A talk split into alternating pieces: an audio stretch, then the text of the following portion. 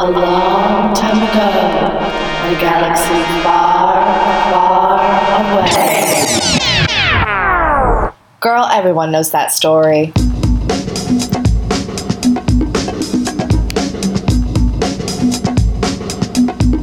Hello, I'm Sarah. And I'm Amanda, and welcome to the Women of Star Wars podcast. The Star Wars fan cast, where we take a deep dive and feminist look at the female characters, creators, and contributors to the Star Wars universe. Uh, hello, I'm Sarah. And I'm Amanda, and welcome to the Women of Star Wars podcast. We have a great episode for you today. I just want to name again that Amanda is officially our co host. Uh, and she and I have been talking about what we're going to be doing for the Ahsoka now that the Ahsoka show has ended and what direction we're going to take the podcast in. So, um, this episode and all following episodes, we're going to be developing more structure and segments and things. So, please subscribe, like, and leave constructive feedback in the coming weeks. And we Help look forward get better. yeah, help us get help us be the best that we can be. Uh, Mhm. And we look forward to hearing from you. Uh, Amanda, what kind of plans do you have for our podcast, girl? You know, wild, crazy celebrations. Yeah, I I think the what I'm really hoping to get out of this podcast are some really great talks about feminism and how the patriarch in the Star Wars universe, and I'm really looking forward to where uh, all of the philosophical topics that we can, you know, really um, talk about very simply and relate to the Star Wars universe. Okay. What is your current 60 second non Star Wars obsession? Give me a second. No worries, take your time. Oh, I'm ready. Okay. My current non Star Wars obsession is the new season of Loki. L Okay. O K I. I am not a Marvel person. I've seen the movies. You know, I did a binge watch during the pandemic, so I could, you know, have conversation pieces. Mm. And I, you know, it was good. It wasn't bad, but it was a lot of fun to watch. And when Loki came out, I had like no expectations. Like this show's not going to be that great because there were some other Disney Plus series that had come out that are really boring, and I'm not going to get into that. But anyways, Loki came out and it's about the time space continuum and all these things that these constructs that were super interesting. And it took me on this wild journey. So, season two just came out yesterday. If you haven't seen it, it's streaming on Disney Plus. It is incredible. Have you seen it yet, Sarah? I haven't. I, Have fun. It was made by the, the creators, the writers and directors of this first episode was directed by uh, the guys from Everything Everywhere All at Once. I love So, those guys. yeah. They they made a joke about when they won an, the academy and they said you know don't hate us for selling out and working for disney plus i needed insurance you know this show is so good and what makes it almost the cherry on top was Ki Kwan is in it yeah oh my gosh. like I'm so excited for this. yeah just stand by to be super excited so Yeah. I, yeah that is my loki is my new non-star wars obsession i'm so excited that it's out it's on thursday nights at uh 6 p.m pacific time 9 p.m eastern time what about you sarah what is your current non-star wars obsession I got on the elemental bandwagon. you did I welcome. did. Thank you. So, uh, for folks who aren't familiar, uh, I think the very first episode that Amanda was on, I asked her what her current 60 second Star Wars, non Star Wars obsession was. And she said Elemental. And I was like, oh, I haven't seen it. So, she generously purchased the movie for me on iTunes. And I watched it and I was like, oh my gosh, this is amazing. so good And then shortly after, it became available on Disney Plus. Yeah. So, like every date night, I was like, Mhm. we got to watch Elemental Mhm. and uh, I fall asleep listening to the soundtrack. And I So also work to the soundtrack So by good. Thomas Newman. It's incredible. So thank you very much, Amanda, for that new obsession. You're welcome. And for those who don't know, Elemental is a Pixar animated romantic comedy. Yes, and it is actually like a PG. I think it has a PG rating or PG thirteen, it? and Pixar doesn't play around. they do not fuck around. They don't. Like, They don't play around like Coco. I Coco oh depleted my me. I was gosh. devastated. I was so grateful that I watched that by myself because I was a puddle of tears. I was broken. I haven't watched Coco since my grandmother's passed, oh so God. I have a, I have a feeling that if, when I watch it again, that's gonna. Yeah. But even even before they passed, just watching it, it punched me in the feels so hard. I Oh, was down for like a week. Yeah. And so and it's a children's movie. hmm It had a lot of whimsical elements to it, which I could see Elemental Mhm. also having to Mhm. keep it like accessible to kids. Uh, Okay, all okay. right. The tea on Tatooine. The tea on week in Star Wars news. Yes. So Sarah um, has a huge announcement. we actually now have some merch. Merchandise. Merchandising, merchandising, where the real money from the movie is made. That is will be available on Redbubble. We are going to go ahead and post the link in today's show notes. Uh, go ahead and if you want to buy a coffee mug, a sticker, a postcard. We got shirts in different sizes, different styles, Mhm, and my personal favorite, the hoodie, because I'm all about that hoodie life. I gotta move somewhere colder. You are about the hoodie life. I am. Amanda got me this amazing Love is Universal hoodie a few Uh, years ago for my birthday, and it's like the, the uh, pride colors. yeah. I was like, oh, that's a nice sweatshirt. And I was like, Uh-huh. anyways, the birthday passed, but I did want to give a birthday shout out to Delilah S. Dawson. Delilah S. Dawson is one of the female authors of Star Wars books. She has written The Fantastic Phasma, as well as Rise of the Red Blade, was just released. The book Phasma, I will be unpacking with Blake Hamilton in a couple of weeks. Yes. So we're going to be unpacking that book and the story of Captain Phasma. Yeah, so happy birthday, Delilah. Happy birthday, And Delilah. that's that's all I got. Um, so that's the tea on Tatooine. Uh, now we're at the Instagram live sponsor. Thank you to those of you who joined us. Shout out and thank you to Will for the lighting ring and making me look like my best self. You looked incredible. Yes, thank you, Will, for helping make Thanks, your Sarah. wife's beauty really shine. Thank you, Uh, Sarah. And, and thank you, and shout out uh, to Will again for reminding us not to give away any spoilers. Sorry, y'all, I totally did that, and I've pocketed that feedback for next time. Yeah. And Will will be getting more involved in our podcast, um, so keep an ear out for that in the coming weeks. It Mhm. involves I don't know if you've heard of this website. It's called YouTube. Have you heard of it? Oh yeah. I, I recall it from some people, but you know, I, I I don't know. I might be too old for the YouTubes. Like I'm too old for the. Talkies. I'm not. On, I've never been on TikTok. I Oh. just felt so old. You know what I mean? Like we're in that age where I was in MySpace and I was reluctant to get on Facebook, and I think I got on there in 2007, and, and I, I never got on Twitter. Yeah. It's like I'm finally understanding when people look at something and they're like, "Yeah, I don't want to learn that." Yes, I had that same feeling with TikTok. I was like, I don't want to learn this. I don't care. I, No, this is fine. Young people can have this. But my Yeah. sisters are really into it, and they are technically younger than me, but not by Mhm. much. Mhm. So I don't know. So we're we're gonna start a YouTube channel. We're gonna have video um, content. Some of it will feature mine and Amanda's faces. Some of it will just be outtakes of things that we talked about put together with pictures and fun little videos. Um, you may recall Amanda has mentioned that Will studied film at USC, and so he brings a lot of like really valuable skills Yeah. to the podcast. So I'm really excited to work with him and see what Mhm. he cooks up for us. Uh, and Mhm. we'll have him join us on the podcast from time to time to talk about his ins- Yeah, he constantly we watch these episodes together. He'll point out, you know, they're wearing green and what that means, and um, the symbology behind their behavior, or actions, or what they're physically doing. There's a lot of symbolism behind that in cinema. So he kind of explains that to me, which is really cool. Yeah, it's always fun. And uh, I'd also like to start talking to him about how the symbolism relates to patriarchy or gender uh, Oh, yeah. expectations or feminism or theories of Mhm. feminism and intersectionality and things like that. Oh so yeah, oh yeah. it, I think it could be some really rich discussion. So I'm looking forward to that. Mhm. Yeah. Okay, so let's move into the meat and potatoes of today. Oh my god, the Ahsoka finale, so good. the good. Ahsoka finale So was written by Dave Filoni and directed by Rick Famuyiwa, who has done a lot of things in the Star Wars universe, uh, mostly in the he a lot animation. The Mandalorian. I think he did the. Mando. I know that he's done a lot of like animation. I didn't really look up his IMDb because Mhm, you know I'll do that for the women, but not for the men. mhm. That's my internalized misandry. and You you don't have to listen. like I will elevate the women. People are almost always interested in the men before women. So That's true. They got the their- patriarch. yeah, they're fine. Um, okay, so yes, this episode so good.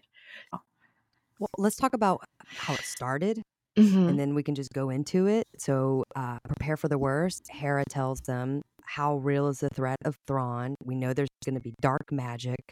The music, the music the Always the drumming, music. the music this episode gave me goosebumps. It was incredible. So you have the sinister drumming, the parked ship, the loading transfer, the Eye of Sion, the alliance between the sisters. I mean, there's so much that's going into this episode at the beginning. yes.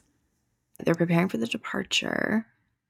and then um we see Thrawn give the order to destroy he dispatches two TIE fighters to go destroy them. And then he tells Morgan, um, he warns her about not underestimating the Jedi. right. And he says, even I fell victim to the heroics of a single Jedi, Yeah. Yeah. meaning Anakin. Never again. yeah.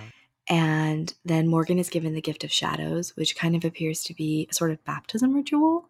Oh, that was so creepy. so creepy and so cool and i was wondering if so the designs on the the night sisters faces it looks like it's burned in almost and that's how they Mhm. get their tattoos i'm not sure Mhm. Mhm. but uh the mm, mother lakesis she uh has markings very similar to that of mother talzin so i'm wondering if there's a lineage connection there Mhm. but I but I don't know. After seeing that, I was wondering: Do those tattoos happen at that ritual? Mhm, Are they mhm. indicative of a lineage, or are you becoming your own mother and you get to like mark others with the markings on your face? I don't know. It was interesting. It was done before, right? In the, the it was the Clone Wars or Rebels. They performed it, but yet she was elevated. No, that was a different ritual. She wasn't giving the gift of shadows in that one. That was Asajj Ventress. She was Yep. being um, essentially healed. Okay. Yeah. Oh, okay. okay. Um. Well, I saw th- so I saw the sisters putting hands on Morgan, and Mhm. I immediately thought, "Is she going to die? What are they doing to her? What are they going to gift her?"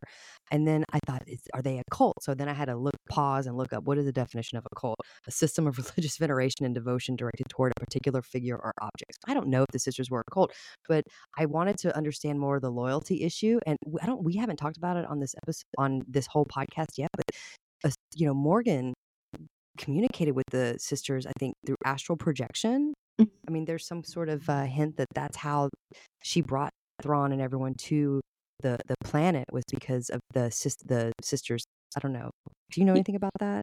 So, um, a- little bit. Let me let me talk about it, and then let me share a theory that I have. Okay. So, Thrawn rolls up, Oh, um, and he and we hear Ezra say that he woke up the sis. He woke up the mothers. Thrawn's ultimate aim was to get out of exile, and he knew that to do that he would need Force wielders. So he woke Mhm. up the Great Mothers in Mhm, order to contact mhm, either people who were dark force wielders or the few survivors of the Dathomir. Thrawn knew that Morgan existed because Morgan helped build up the Imperial Navy, which Thrawn was a part of.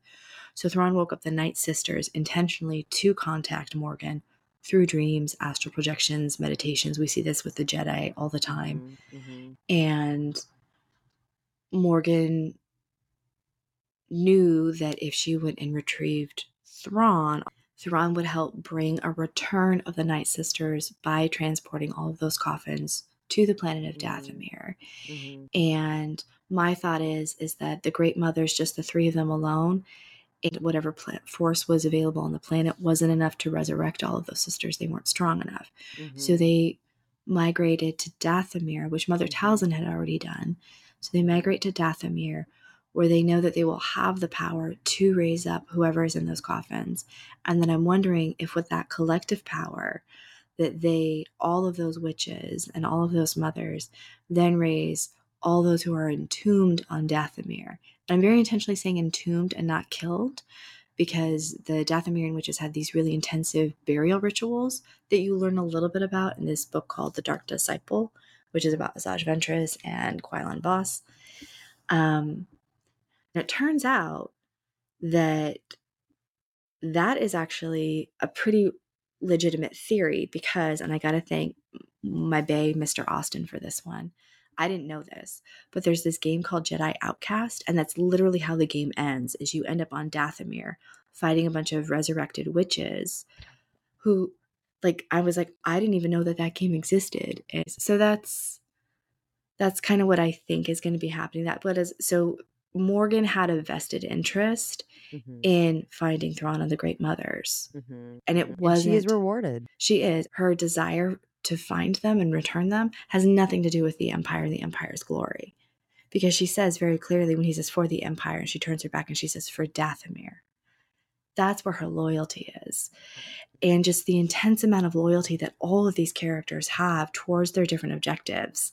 Right. And you see that even in the end credits of all Yeah. the separate lines Mhm. going towards um, the planet and it's everybody just sort of has their own agenda for why it is that they want to do things Mhm. and uh, yeah i don't know So she's transformed, and then she's given the blade of Talzin. mm-hmm That was incredible to see. Yes You know, and I, you know, when I, when I first saw a sword, I was like, well, "What's that going to do against a lightsaber?" But that's part of its power, right, Sarah? that is You know correct about the blade of Talzin? yes the blade of talzin was forged by mother talzin and used in a battle against mace windu and it is resistant to lightsabers There's a little Easter egg in there. little easter egg You have another Easter egg about that. I no the the other Easter egg I have is from my is from my other bay, Mr. Hamilton. Hey Blake, how are you? And he shared with me that the Night Mother Lakesis uh, is who is the Night Mother who has the similar markings to Mother Talzin. Mhm. Um, she's portrayed by the actress Jane Edwina Seymour, who also Mhm. played the Borg Queen in season three of Star Trek Picard. Okay. Resistance is futile. So that was cool. Um, I, And so the title comes up: the Jedi, the Witch, and the Warlord. I thought of Narnia when that came up: the Lion, the Witch, and the Wardrobe. Mhm. But the Jedi, the Jedi could be plural. The witch is to me Morgan, and the warlord is Thrawn. Ah. And so we have a, the uh, Ahsoka and the Noti are on the move, and Ezra and Huyang are building a lightsaber. Um, and you get it, you hear a comment about you know his age, and so it's still like you get you understand that no one knows about Huyang's age. So when we found out he was twenty five thousand years old in one of the last episodes, that was a big revelation, right? Um, he Huyang talks about the challenges, the relationship between the Jedi Master and apprentice. It's challenging as it is meaningful, and that could mean, you know, he's talking to Ezra. It could be his relationship while Sabine is lurking and listening, and he could be meaning her relationship with Ahsoka. And he's looking for a part. There's a comment about the lightsaber being narrow, and that has something to do with the Clone Wars, right, Sarah? I think that has to do with just the way that Kanan built his saber. Mm-hmm. Yeah, and I think that's why he gave him the the hilt. Mm-hmm. Mm-hmm. Yeah. that matches what Kanan Jarrus had because he said he had two and he gave one to him and he was keeping the second one Yeah. and he gives it to Ezra. Who- Yeah. Which where did he get a kyber crystal? Like I don't. I mean, maybe they just we just are to assume that they're around and it wasn't that hard to find one. But he has a kyber crystal because he makes a lightsaber and he's successful. I don't actually know. I'll have to check Mm. into that because it could be that he might have found a source of Kyber on the planet Mhm, and we just didn't have access to that, or it is Mhm. from whatever lightsaber he took with him. Mhm, mhm. Um, I don't actually know. Mm, Maybe the Huyang had the extra parts from you know just in case. Well, a Kyber crystal is there. It's a rite of passage. There's Mhm, some really cool episodes in the Clone Wars where like Ahsoka and Master Yoda take younglings to a cave to find their Kyber crystals. mhm, So it's sort of this like rite of passage, personal experience. Like it's not like I chose the Kyber, the Kyber chose me, man. It's Mhm. kind of like that. And um, I, I Who don't know where he got it. though. So, well, I, maybe we're just meant to assume. I'm just, you know, I'm splitting Mhm. hairs about it. But anyway, so there's that conversation. Sabine splits. Then we're outside with Sabine and Ahsoka, and they're like, "Your gamble paid off." And we have this quiet, warm moment. And Ahsoka speaks fondly of Anakin in a way which inspires her to be there for Sabine. And you just want to like, it's like a Folgers moment. And then all of a sudden, you see Tie Fighters. Yes, because every warm moment, every sweet reunion is Mhm. ruined by the fucking TIE fighters or the, By the Empire, Empire. or the Sith. Yeah. You know, it, it was very reminiscent of the breakup Mhm, moment that Anakin and Ahsoka had at the end of the Mhm. Clone Wars, mhm, wh- where she says, The last time I saw him, he was rushing off to save the Chancellor. mhm, Because they have this very tender, warm reunion, and then it's immediately interrupted by, you know, Coruscant's being attacked. We got to go right now. Mhm. So It just is funny to me that It's it- very that- Star Wars. It's very Star Wars. It's very much for chilling, dramatic relaxing. effect, you know. Yes. And then the rug's pulled out from underneath you. Yeah. And So- TIE fighters are coming at you. Yeah. But Sabine took them out. But their ship is dead in the water. I mean, I wrote that. It's not in the water, but like their ship is down. Yeah. So how are they going to get out?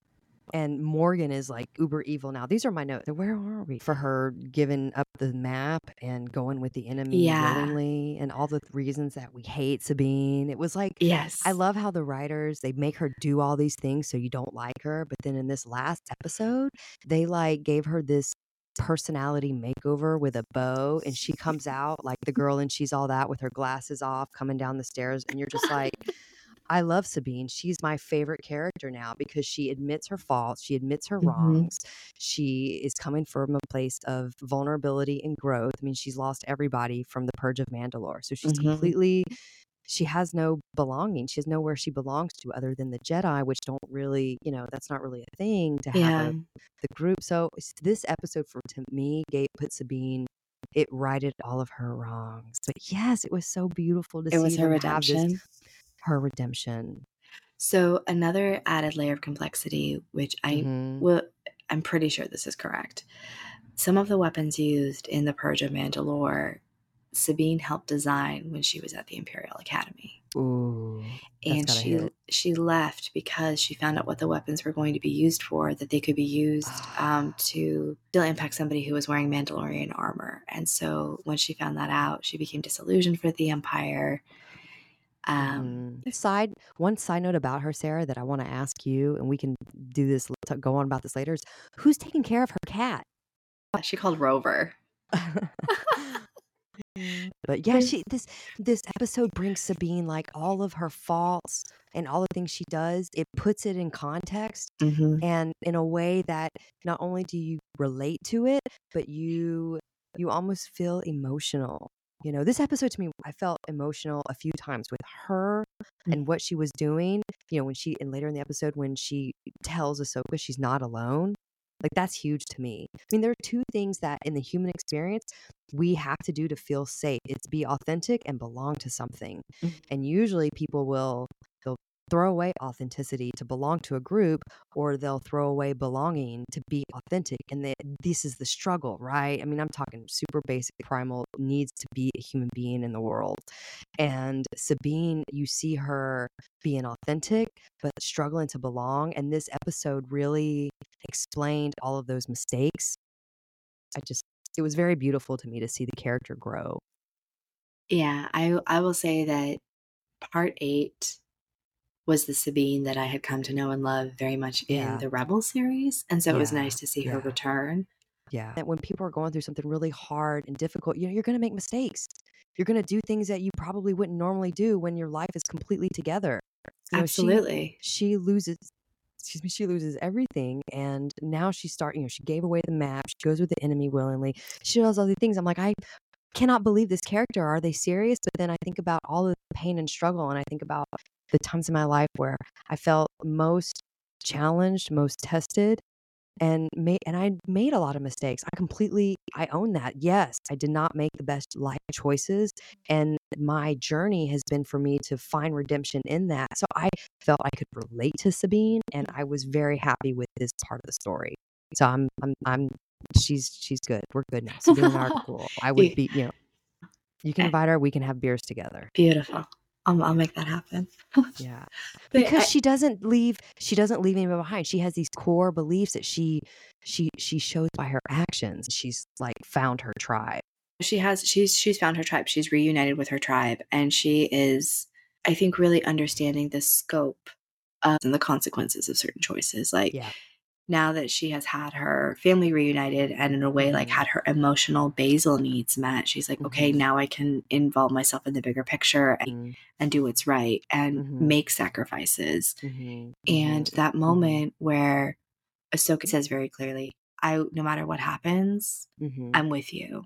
Yeah. and sabine knows that to be true not only because of ahsoka's words but because of ahsoka's actions. Like ahsoka traveled in the belly of a fucking star whale yeah. to come and get you, girl, and help bring you home. There is Yes. no greater act of I'll stand by you Yeah. than that. Yeah. Right. And I like that she chose to stay with Ahsoka as well. Me too. Me too. It was a really, Mhm. really powerful moment. Sure. But yeah, so Thrawn prepares an attack. Ahsoka and Ezra ride off. Morgan sends out troops, sacrificial troops. And these stormtroopers, you know, the ones with the red, these Mm-hmm. they they're aware. They're these volunteers, they know what they're about to get into. Yes. Which really speaks to the dedication that Thrawn had, the Mhm. loyalty of his troops. It was a very similar loyalty to like Captain Phasma. Yeah. We're gonna go out and die, and then we're gonna resurrect you as zombies. Yes. And then you will live as the undead Yeah, it was actually really cool to watch, though. very cool. Very cool. It was such a great sequence. Uh it was a little Mhm. comical. Uh, there was the, the music choice in that moment sounded like very Danny Elfman, and their their night troopers are like groaning, and their eyes are glowing blue, and I'm like, this is kind of funny.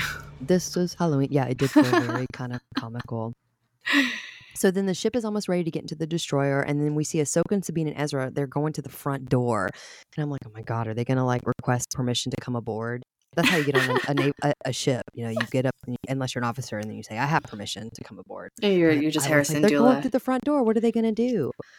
Um, and Thrawn rains hellfire on them. And Mhm. meanwhile, I write my notes, where's Shin and Baylan? And Thrawn is watching all this happen. And then they go through the front door. Yes, And then the night troopers go after them. yes, And, and, then like they fought them off. Like that was such a cool fight sequence. And I wrote down too soon? Question mark. what do you mean too soon? Like they won too soon. They won that fight. They had. I mean, it was uh, Ezra, Oh. Ahsoka, and they fought off.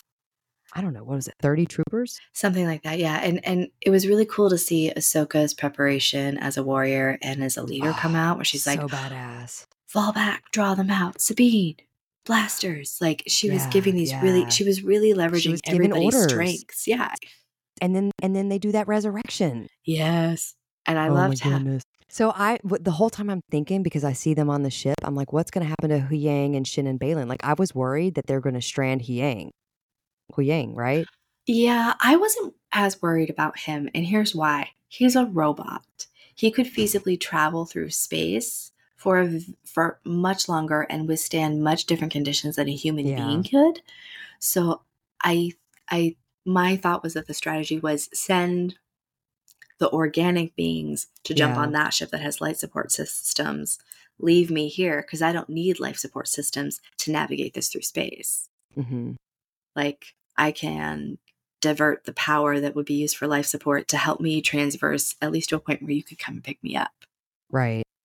Right. I mean, we were like halfway in the episode, and I or a little over halfway, and so you know, and we still don't see Shin and Baylan. Where Mm-mm. are they? Yes. And then Ahsoka has a face off with Morgan.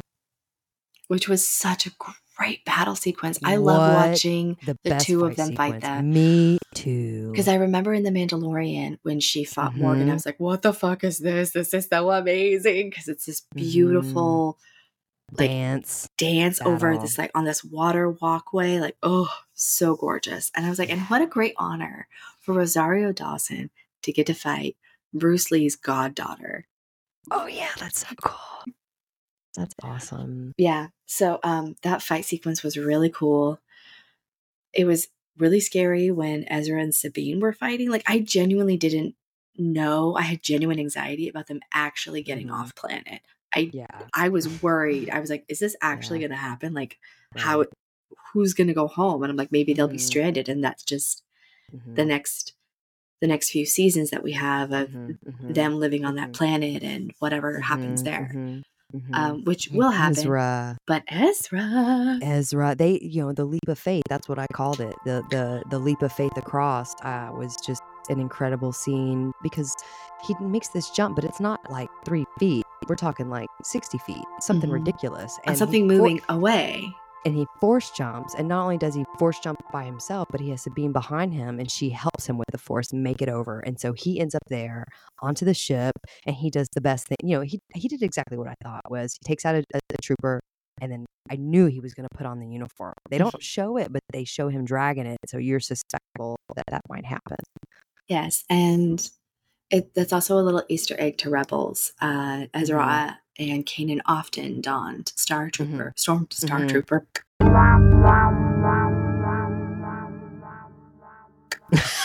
stormtrooper Uh-huh. armor, Yeah. and in this case, a night trooper armor, Yeah. um, as a way to, you know, remain undercover. hmm And so I- then he goes away, and we don't know what's going to happen to Ezra, right? But Yeah. then we see Ahsoka fighting Morgan, and Morgan's telling her this thread about, and you're going to die alone. And then the one of the best Sabine moments of the entire season, Sabine turns her, you see Sabine, and she's like, no, no, she won't.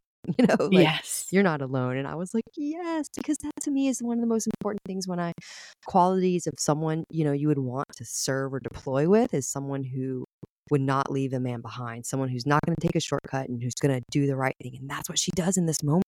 That was a great fight sequence. And they ended up, so defeated Morgan. And then we had a back to the future moment when they jumped off and then the ship pulled up. Yes. M- very DeLorean. Yeah.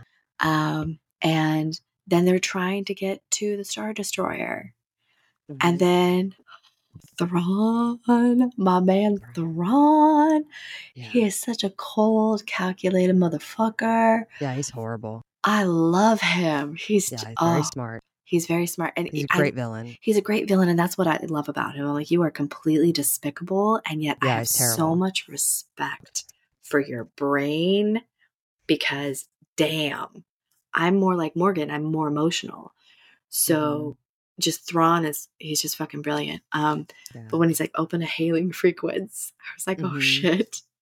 Mhm. And then he says, "Victory is mine today," which Mhm. is a classic Thrawn line. Then they zip off on out of there. Yeah. Yeah, they make it off the planet. And we don't know what's going on with Ezra. Like we just know that Thrawn makes it off, Morgan's dead, Ahsoka, Sabine, and Huyang are on the planet with the Mhm. Noti. And then I think one of the best parts, I think we talked about it when we did the Instagram live, was the when we do see Ezra. Yes, when he flies in on the Imperial shuttle, and I couldn't quite get a good look at the shuttle. I I wasn't sure if that was the shuttle that Sabine had once Mhm. painted, and Mhm. yeah, but then he comes out in the in the night trooper armor, and Chopper is Mhm. like, "Wait a minute, wait a minute, Mhm. wait a minute, little Chopper. I love Chopper." Mhm. Mhm. Yeah, he was like going pa pa pa pa pa pa. pa. Yeah. Oh, it was awesome. And I didn't watch. I didn't see Rebels, and I didn't watch the Clone Wars. So that's something I'll be doing after now that Mhm. Ahsoka's over. But you know, it was palpable the the emotion of the moment, the reunion, and I got real emotional. I Yeah, got so it was emotional. I was like, oh, Hera. It's this very bittersweet moment because she knows Ezra's back, super great. She also knows that Sabine and Ahsoka are not with her, so she's probably very Mhm. scared. Where are they? Mhm. And she also knows, even more frighteningly, that Thrawn has returned. Because if Ezra has made it back, it is conceivable that Thrawn has made it back or knows of a way to get back. it kind of it sets the stage for season two. Yeah. You know, And I really love that. I love hearing that even as someone who hasn't consumed sort of like this the previous material or whatever, Mhm. um, that it still really impacted you emotionally and that you still really enjoyed it. Like that makes oh yeah, my. yeah. And then we Oh, have glad. the very last scene. The very last scene. There, well, two of the very last scenes. Uh, we see Anakin. Oh, it was like the end of um Yeah. Return of the Jedi. It was beautiful. Well, it was very like he's watching, he's there. So now that they're on the now that they're on the I keep saying the island, but they're on that planet, Mm-hmm. I feel like they've got Huyang to help them. And then if Anakin's there through the force, he will he open will he start to communicate, you know? Mhm. Or will it be it was kind of like the end of Return of the Jedi where you see them hanging out in their ethereal, you know, ghost being. Mhm. And so I don't I, I, I saw Anakin, I got really happy. I loved it. And um, it made me hopeful for season two. I have to wonder if there is some sort of temple or something, or if that was what Baylan was looking at. Uh, that's Yeah. gonna help help Ahsoka and Sabine get home in some way. I don't know. We'll Yeah. find out. So that leads me to the second ending part that I want to talk about, Mhm. which is we see Baylan. Ah, And he's just standing there. So he's standing there in front of two of the Mortis gods. Um, Yeah. The sister is not present. However, we do see a cameo of Morai. Morai, the beautiful little Mhm. owl who is a Mhm. sometimes companion to Ahsoka whenever in areas where the Force is very strong. Uh, Wow. We see Morai pop up in a couple episodes in the Clone Wars and in Rebels. Yeah. She's also at the top of my tattoo. She's the little owl up here. And cool. she is meant to represent the daughter. And the Okay. Mortis gods, there's the daughter, the father, and the son. The daughter Okay. represents the light, the son Mm-hmm. represents the dark, and the father represents balance. Mhm. They do not refer to themselves as Mortis gods, they refer to themselves as Force wielders who were very curious about the chosen one, which is how they beckoned Anakin to them. Mhm. Um, and that's called the Mortis arc in the Clone Wars. I'll send you those episodes.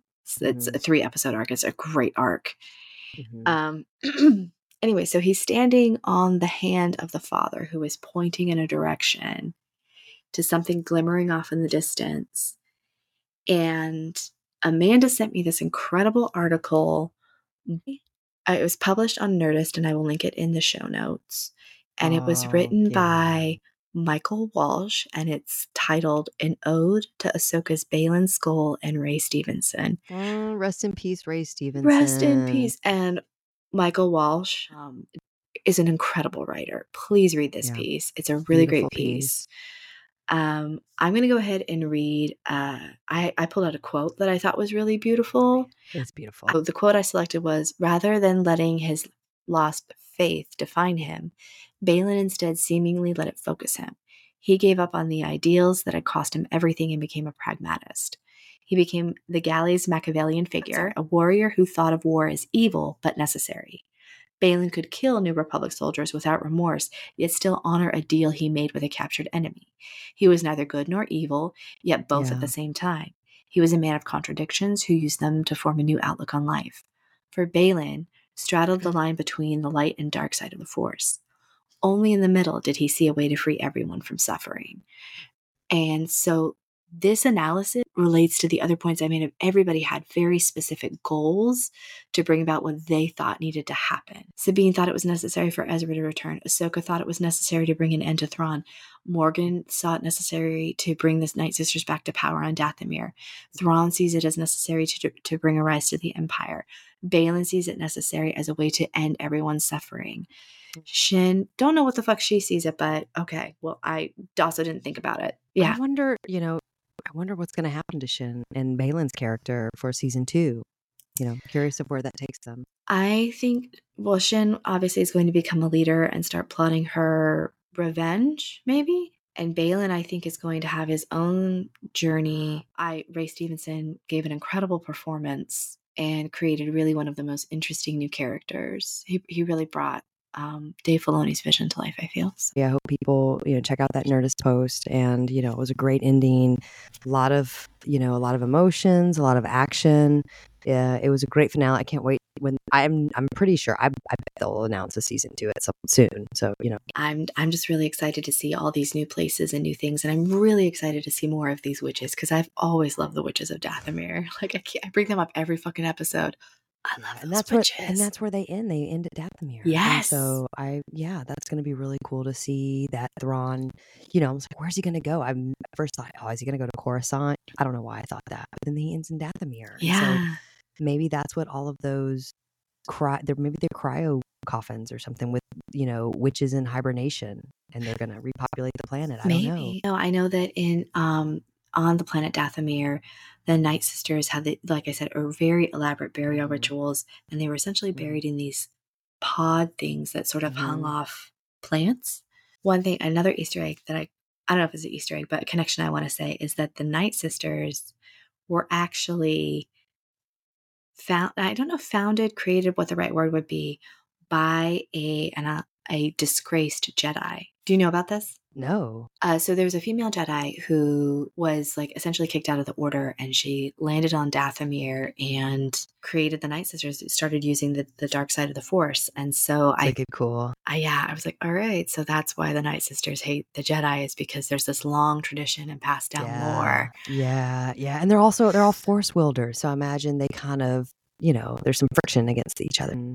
Yeah, I'm excited for the upcoming weeks. Um, we uh, we're going to have uh, some outtakes released over the next couple of weeks until Yeah. Blake and I record our episode on Captain Phasma, Mhm. and then um, Amanda and I will be doing deep like character studies and dives on things. And tune in to also hear our 60 second obsessions Uh, Yeah. We'll keep talking about Loki and other things, and I'll probably get on the Loki bandwagon the same I got on the Elemental Oh, you're gonna love it. It's so good. May the force be with you. Yeah, May the force be with you, Sarah.